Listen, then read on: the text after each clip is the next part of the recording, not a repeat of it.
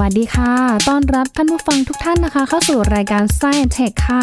วันนี้พาไปดูการอัปเดตข่าววิทยาศาสตร์เทคโนโลยีในรอบสัปดาห์นะคะ ที่เกิดขึ้นในช่วงนี้ ทั้งเรื่องของยาน Solar Orbiter ค่ะ ไปสำรวจขั้วของดวงอาทิตย์ หุ่นยนต์วิทยากรตัวแรกของโลกนะคะ แล้วก็ไปดูหูฟังติดเครื่องฟอกอากาศนะคะ ส่วนเทคโนโลยีเสมือนจริง VR นั้นช่วยให้เด็กออทิสติกเดินทางไปยังที่แปลกใหม่ยังไง ติดตามได้ใน Science Tech ค่ะ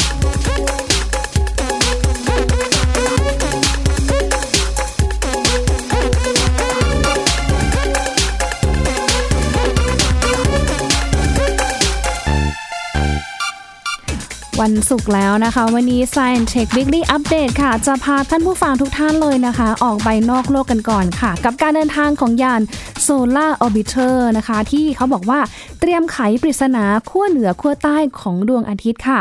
ซึ่งเขาบอกว่ายานตัวนี้นะคะ เป็นยานสังเกตการดวงอาทิตย์ ด้วยวิธีการโคจรบนรอบ แล้วก็ถูกปล่อยขึ้นสู่ห้วงอวกาศ เมื่อวันที่ 9 กุมภาพันธ์ที่ผ่านมาที่บริเวณแหลมคานาเวอรัลในรัฐฟลอริดา สหรัฐอเมริกาค่ะ ซึ่งภารกิจนี้นะคะ เป็นความร่วมมือระหว่างองค์การนาซาและก็องค์การอวกาศยุโรป เพื่อศึกษาโครงสร้าง และพลวัตทางพลังงานของดวงอาทิตย์ ในรายละเอียดที่อาจจะมีความชัดเจนมากยิ่งขึ้นนั่นเองนะคะเขาบอกว่าตัวภารกิจหลักของยานโซลาร์บิเตอร์เนี่ยก็คือการขึ้นไปสำรวจการเก็บข้อมูลค่ะ แล้วก็ต้องทำหน้าที่บันทึกภาพ ขั้วเหนือ และขั้วใต้ของดวงอาทิตย์ ซึ่งเป็นตำแหน่งที่ไม่เคยมีใครได้เห็นอย่างชัดเจนมาก่อนนะคะ แน่นอนนะคะว่านักวิทยาศาสตร์เนี่ยก็คาดการว่า ในจุดดังกล่าวเนี่ยนะคะ น่าจะเป็นที่อยู่ของหลุมโคโรนาหรือว่า corona holes ค่ะ ซึ่งอาจจะมีจำนวนมาก แล้วก็เป็นบริเวณที่เย็นกว่า และหนาแน่นน้อยกว่าบรรยากาศอันร้อนแรงโดยรอบชั้นนอกของดวงอาทิตย์นั่นเองนะคะ ซึ่งหลุมโคโรนาเหล่านี้ค่ะ เขาบอกว่าเป็นช่องทางที่จะทำให้อนุภาค มีประจุพลังงานสูงภายในดวงอาทิตย์ สามารถที่จะเล็ดลอดออกสู่ภายนอกได้ ซึ่งจุดนี้แหละค่ะเขาบอกว่ามันคือที่มาของการเกิดลมสุริยะนั่นเองนะคะ ตัวยาน Solar Orbiter ค่ะ จะคอยเฝ้าสังเกตปรากฏการณ์ดังกล่าวในขณะที่เกิดขึ้นจริง เพื่อที่จะนำข้อมูลมาพัฒนาวิธีการทำนาย เรื่องของสภาพอากาศในอวกาศนะคะ ซึ่งก็จะบอกล่วงหน้าได้ว่าจะเกิดพายุสุริยะเมื่อไหร่ หรือว่าการปลดปล่อยพลังงานระดับอนุภาครุนแรงอย่าง solar flare ที่อาจจะสร้างความเสียหาย ต่อระบบโทรโทรคมนาคม แล้วก็ระบบจ่ายไฟฟ้าบนโลกของเราก็ได้ด้วยนะคะ ทางนักวิจัยขององค์การนาซาค่ะ ดรคริสเซียนเซียนะคะ ท่านก็บอกว่าที่บริเวณขั้วเหนือแล้วก็ขั้วใต้ของดวงอาทิตย์เนี่ย น่าจะมีสภาพแตกต่างไปจากส่วนกลางของดาวค่ะ ซึ่งเราได้เห็นอยู่บ่อยครั้งอยู่แล้ว แล้วก็ส่วนใหญ่เนี่ยเชื่อว่าเราจะรู้ถึงระดับความรุนแรงของวัฏจักรความเคลื่อนไหวของดวงอาทิตย์ในรอบต่อไปได้ และการเฝ้าดูสัญญาณต่างๆเนี่ยนะคะที่ส่งมาจากขั้วเหนือและก็ขั้วใต้เนี่ยก็จะเป็นการดูวัฏจักรของดวงอาทิตย์เป็นสิ่งแรกด้วยค่ะ สำหรับยาน Solar b i t e r นะคะ มีกล้องโทรทัศน์ถึง 4 ตัว สามารถที่จะขยายภาพพื้นผิวของดวงอาทิตย์ ให้เห็นได้ชัดเจนแบบละเอียดมากขึ้นกว่าเดิมค่ะ ซึ่งมีจุดที่มีความกว้างเพียง 70กิโลเมตรเท่านั้นนะคะ แล้วก็ยังมีอุปกรณ์ตรวจวัดต่างๆ อีก 6 ชิ้นค่ะ เพื่อที่จะช่วยการตรวจจับกระแสการพัดของอนุภาคที่มีประจุ และความเปลี่ยนแปลงของสนามแม่เหล็กที่เกิดขึ้นตามมาด้วย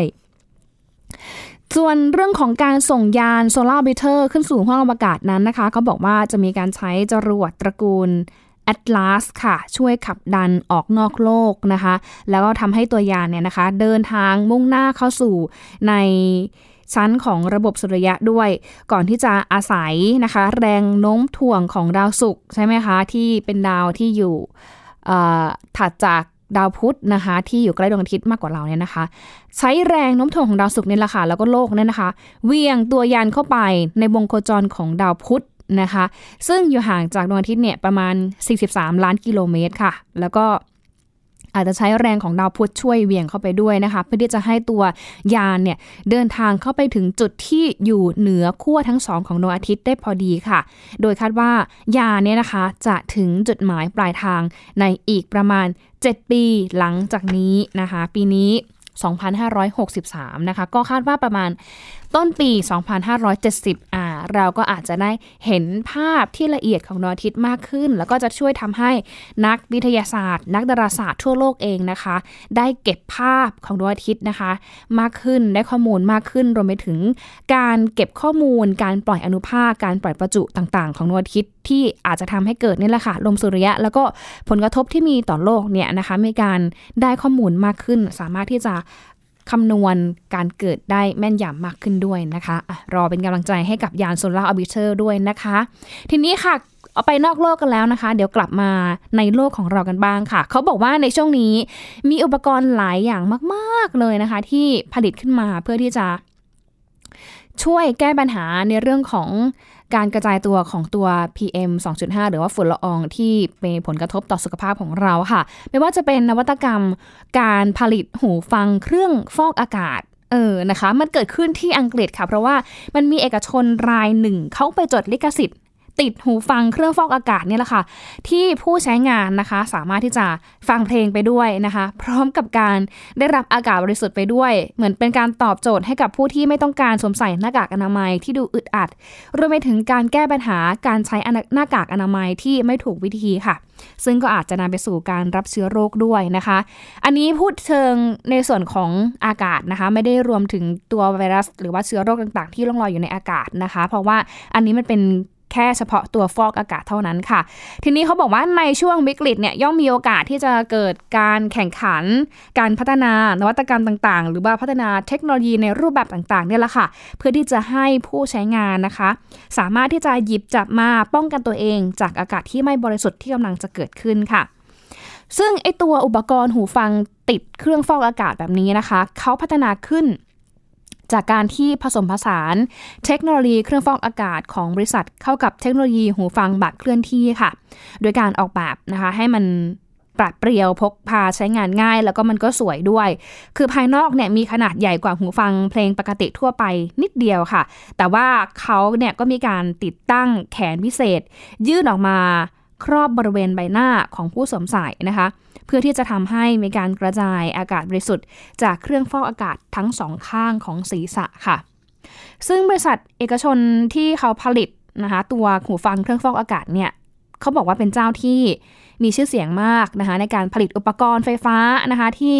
ก่อตั้งโดยเซอร์เจมส์ไดสันในปี 1991 ค่ะ เพราะว่า ก่อนหน้านี้เขาก็มีผลงานการพัฒนาที่โดดเด่นมากๆนะคะ ไม่ว่าจะเป็นตัวเครื่องดูดฝุ่นนะคะ เครื่องเป่าผม เครื่องทำความร้อนนะคะ แล้วก็เครื่องฟอกอากาศด้วยนะคะ คือก่อนหน้านี้ทางบริษัทเขาเนี่ยเคยประกาศเหมือนกันนะคะเรื่องของการวางแผนการพัฒนารถยนต์ พลังงานไฟฟ้าเป็นทางเลือกที่ใช้ในสิงคโปร์นะคะก่อนที่จะยกเลิกแผนดังกล่าวในเวลาต่อมา เพื่อที่จะโอเค เดี๋ยวหันมาเอาดีในเรื่องของอุปกรณ์ หรือว่าเทคโนโลยีที่ใช้ไฟฟ้าที่ทางเจ้าตัวหรือว่าทางบริษัทเนี่ยน่าจะมีความถนัดมากกว่านะคะ ทีนี้ในส่วนของมุมมองของทางผู้ผลิตนะคะนวัตกรรม เหล่านี้เนี่ยเขาบอกว่าตัวอากาศบริสุทธิ์เนี่ยกลายเป็นสิ่งจำเป็นสำหรับเมืองใหญ่แล้วนะ เพราะว่าตอนนี้จะเห็นได้ว่าหลายเมืองเลยนะคะ มีปัญหาด้านพลพิษทั่วโลกค่ะ ในขณะที่การแก้ไขปัญหาของรัฐบาล หรือว่าหน่วยงานที่เกี่ยวข้องเนี่ยมีความล่าช้านะคะประชาชนจำนวนมากเนี่ยจึงให้ความสำคัญในการป้องกันตัวเองก่อนนะคะ โดยการใช้เทคโนโลยีฟอกอากาศ ก็ส่งผลให้ตลาดเครื่องฟอกอากาศนะคะมี ขนาดใหญ่ขึ้น มีลูกค้าเนี่ยต้องการมากขึ้น เป็นที่รู้จักมากขึ้นค่ะ แล้วก็มีบริษัทเอกชนหลายแห่งเลยนะคะ มีการเปิดตัวผลิตภัณฑ์ของเขาค่ะ อย่างเช่น พวกเทคโนโลยีฟอกอากาศในรูปแบบต่างๆนี่แหละนะคะ เพื่อที่จะตอบสนองการใช้งานที่หลากหลายสำหรับผู้บริโภคค่ะ แต่ถึงกระนั้นนะคะทางเอกชน แห่งนี้นะคะเขาก็ยังไม่เปิดเผยแผนการผลิตเพื่อที่จะจำหน่ายอุปกรณ์หูฟังติดเครื่องฟอกอากาศอย่างเป็นทางการนะคะ ว่าจะเอามาใช้อย่างเป็นทางการเมื่อไหร่นะคะ แต่ว่าในช่วงนี้ก็คืออยู่ในช่วงที่ทำการทดลองใช้อยู่นะคะ แต่ถ้ามันเบิร์กเนี่ยเขาก็คาดว่าน่าจะมีการลันช์อย่างเป็นทางการ แล้วก็เปิดตัวราคาด้วยนะคะ ว่าจะเปิดตัวที่ราคาเท่าไหร่นะคะ แล้วก็มีการวางขายที่ไหนบ้าง อันนี้ก็ต้องติดตามดูอีกรอบหนึ่งด้วยเหมือนกันนะคะ เดี๋ยวช่วงนี้นะคะ พักกันสักครู่ค่ะ ช่วงหน้าจะพาท่านผู้ฟังนะคะ ไปดูหุ่นยนต์ วาทยากรตัวแรกของโลกนะคะ มีการติดตั้งระบบเครือข่ายประสาทเทียมด้วย AI ด้วยนะคะรวมไปถึงเทคโนโลยีเสมือนจริงค่ะ ที่เขาบอกว่าจะช่วยพาน้องๆ เด็กออทิสติกเนี่ย เดินทางไปยังสถานที่แปลกใหม่ด้วยนะคะ สักครู่เดียวกับ Science Tech Weekly Update ค่ะ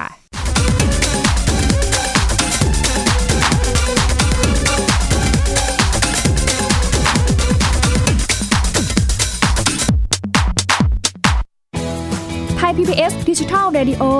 Infotainment for All สถานีวิทยุดิจิทัล จากไทย PBS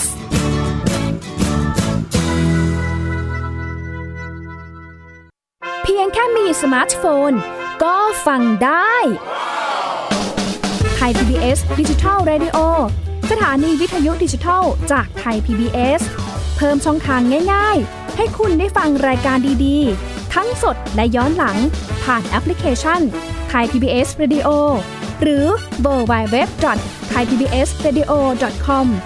ไทยพีบีเอสดิจิทัลเรดิโออินฟอร์ทนเมนต์ for all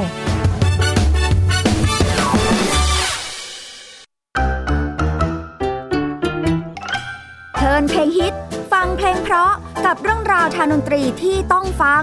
ทุกวัน 14 นาฬิกา 3 รายการดีที่ให้มากกว่าแค่ฟังเพลง วันจันทร์ถึงศุกร์เพลงสากลเก่าบอกเรื่องผ่านการเล่าจากเพลงและศิลปิน ในรายการดนตรีการ โดยบรรยงสุวรรณพอง Love love I tasted your sweet lips, thrilled to my fingertips.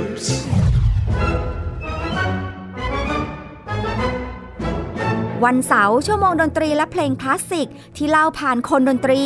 ในรายการ Gen C and Classical Music โดยนัทถาควรขจร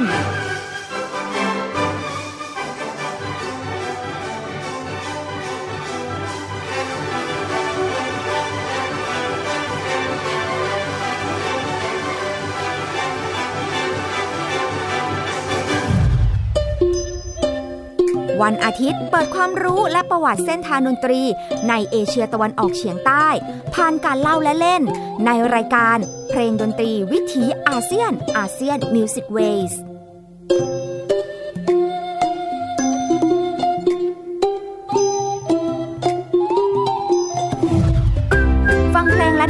ได้ที่นี่ไทย PBS Digital Radio หรือทางออนไลน์ผ่านแอปพลิเคชันไทย PBS Radio และ w w w t h a i PBS Radio com ไทย PBS ดิจิทัล Radio สถานีวิทยุดิจิทัลจากไทย PBS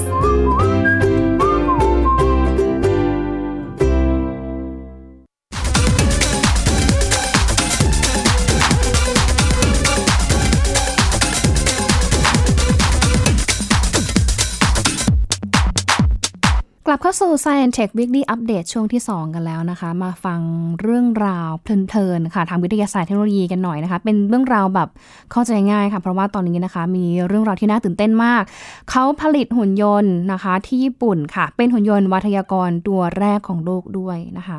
ขึ้นชื่อว่าเป็นเจ้าแห่งเทคโนโลยีอย่างญี่ปุ่นนะคะ อะไรก็เกิดขึ้นได้ค่ะ เพราะว่าตอนนี้นะคะหุ่นยนต์ที่ชื่อว่า Scary Beauty ค่ะ เป็นวิเป็นหุ่นยนต์วัทยากรตัวแรกของโลกนะคะ มีการติดตั้งระบบเครือข่ายประสาทเทียมด้วยค่ะ แล้วก็มีการใช้ระบบปัญญาประดิษฐ์หรือว่า AI ที่สามารถทำงานร่วมกับนักแต่งเพลงชาวญี่ปุ่นไคอิชิโร่ชิบุย่านะคะ เพื่อที่จะศึกษาวิจัยการมีปฏิสัมพันธ์ ระหว่างมนุษย์กับหุ่นยนต์ค่ะ รวมไปถึงการนำหุ่นยนต์ Scary Beauty เนี่ยไปแสดงยังนิทรรศการด้านเทคโนโลยีต่างๆ ในหลายประเทศด้วยนะคะสำหรับเจ้าหุ่นยนต์ตัวนี้ค่ะ เริ่มพัฒนาขึ้นในปี 2017 จากต้นแบบหุ่นยนต์ประเภทฮิวแมนอยหรือว่าหุ่นยนต์ที่มีลักษณะเหมือนมนุษย์ที่ชื่อว่า Alter 2 หรือว่า Alter 2 ค่ะ เป็นผลงานการวิจัยโดยวิศวกรหุ่นยนต์ฮิโรชิ อิชิกุโระนะคะจากมหาวิทยาลัยโอซาก้า แล้วก็เป็นนักวิจัยระบบปัญญาประดิษฐ์ AI นะคะ รวมไปถึงอีกท่านหนึ่งค่ะ ก็คือคุณทาเคชิ อิเกกามิ จากมหาวิทยาลัยโตเกียวด้วยค่ะ ซึ่งตัวหุ่นยนต์ Scary Beauty นะคะ ถูกออกแบบมาให้สามารถเคลื่อนที่ได้ค่ะ ก็สามารถที่จะ move ได้เนี่ยเฉพาะในส่วนของลำตัวนะคะ ท่อนบน แขนนะคะ ศีรษะนะคะ รวมไปถึงที่เจ๋งเจ๋งๆเลยนะคะ ก็คือสีหน้าของเจ้าหุ่นยนต์เนี่ยแหละค่ะ เพราะว่า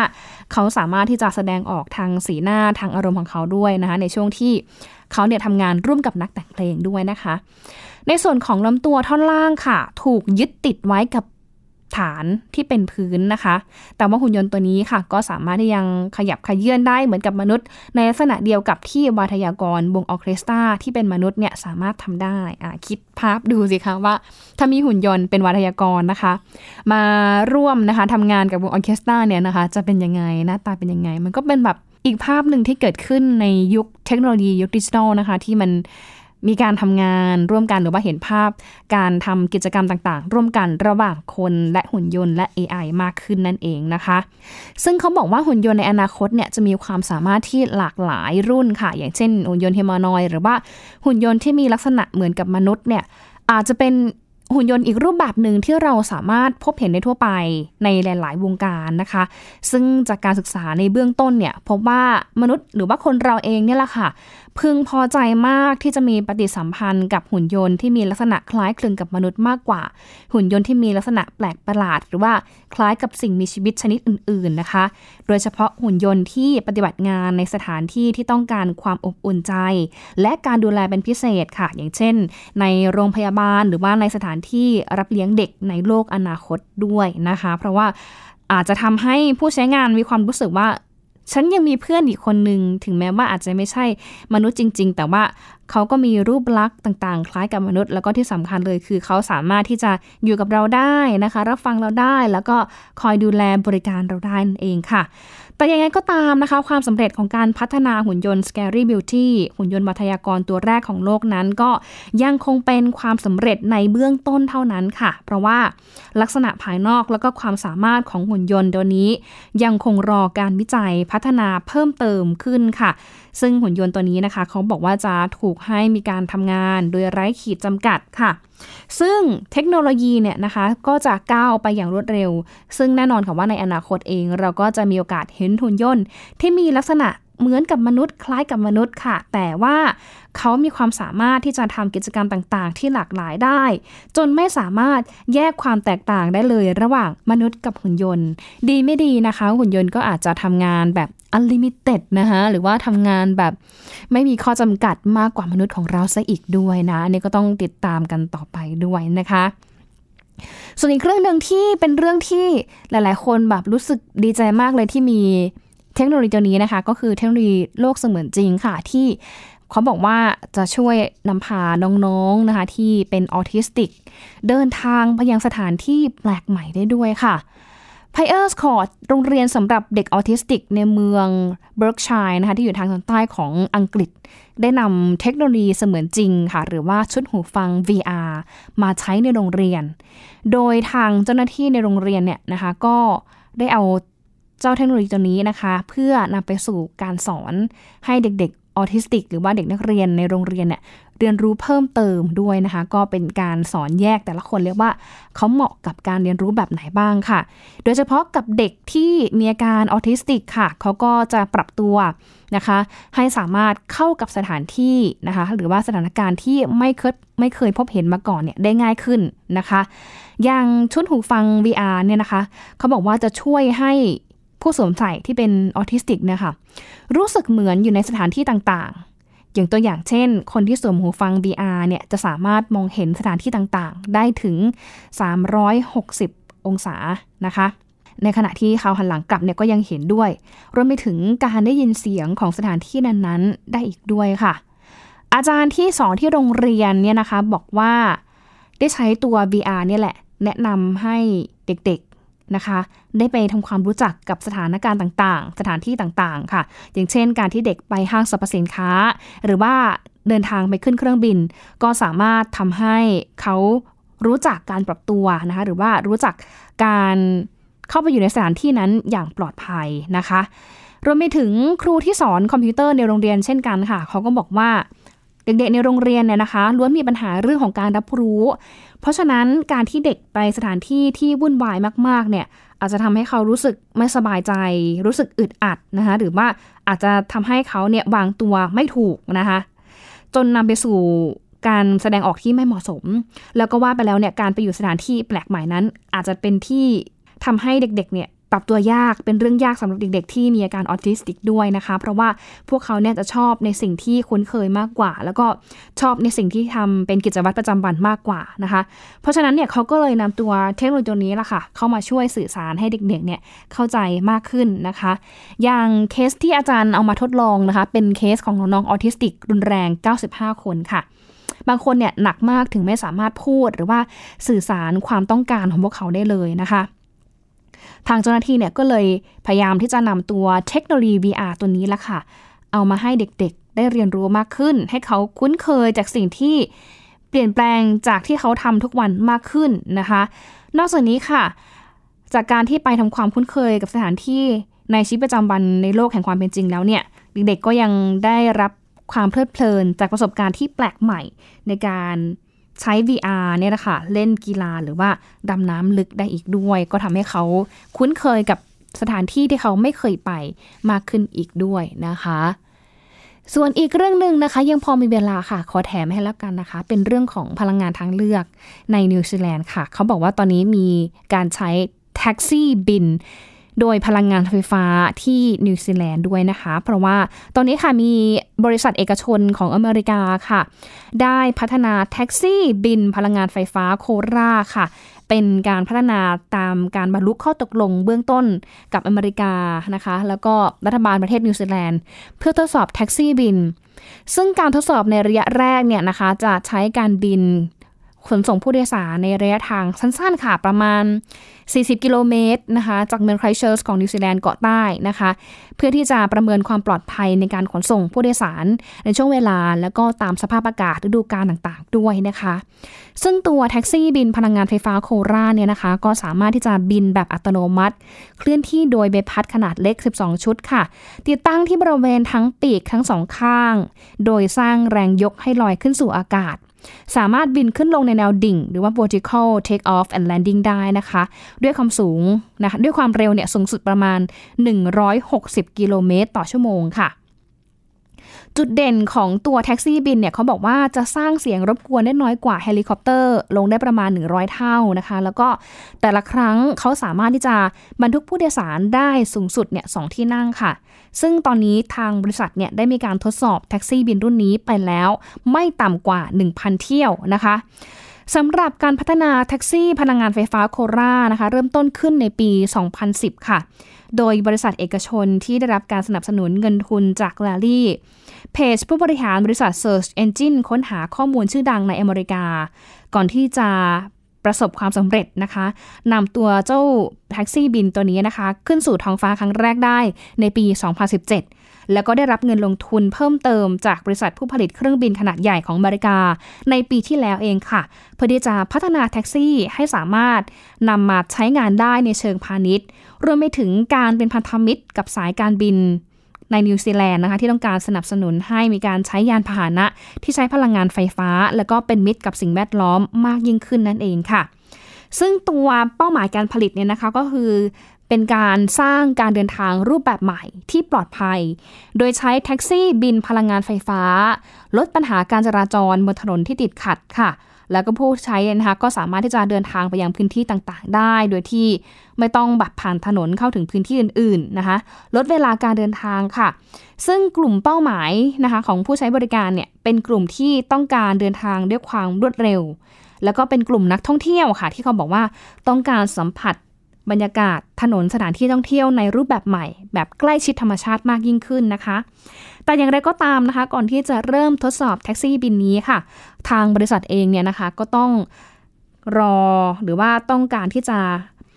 ขอการรับรองจากสำนักงานการบินพลเรือนในนิวซีแลนด์ก่อนนะคะ เพื่อความปลอดภัยในการบินแล้วก็การประกอบการบินในเชิงพาณิชย์ได้นั่นเองนะคะ ก็ถือว่าเป็นการเดินทางรูปแบบใหม่ของ นิวซีแลนด์ค่ะที่วางแผนเอาไว้ประมาณสัก 10 ปีที่แล้วนะคะแล้วก็ณตอนนี้ความฝันก็ใกล้จะเป็นจริงค่ะ เพราะว่ารอเพียงแค่การรับรองนะคะจากหน่วยงานที่เกี่ยวข้องนะคะในส่วนของการอนุญาตให้บินได้ แต่ในอนาคตอันใกล้นี้ค่ะ เราก็จะเห็นแท็กซี่ที่สามารถบินได้ในนิวซีแลนด์นะคะแล้วก็ที่สำคัญเลยก็คือ อาจจะทำให้หลายคนนะคะ มีทางเลือกในการเดินทาง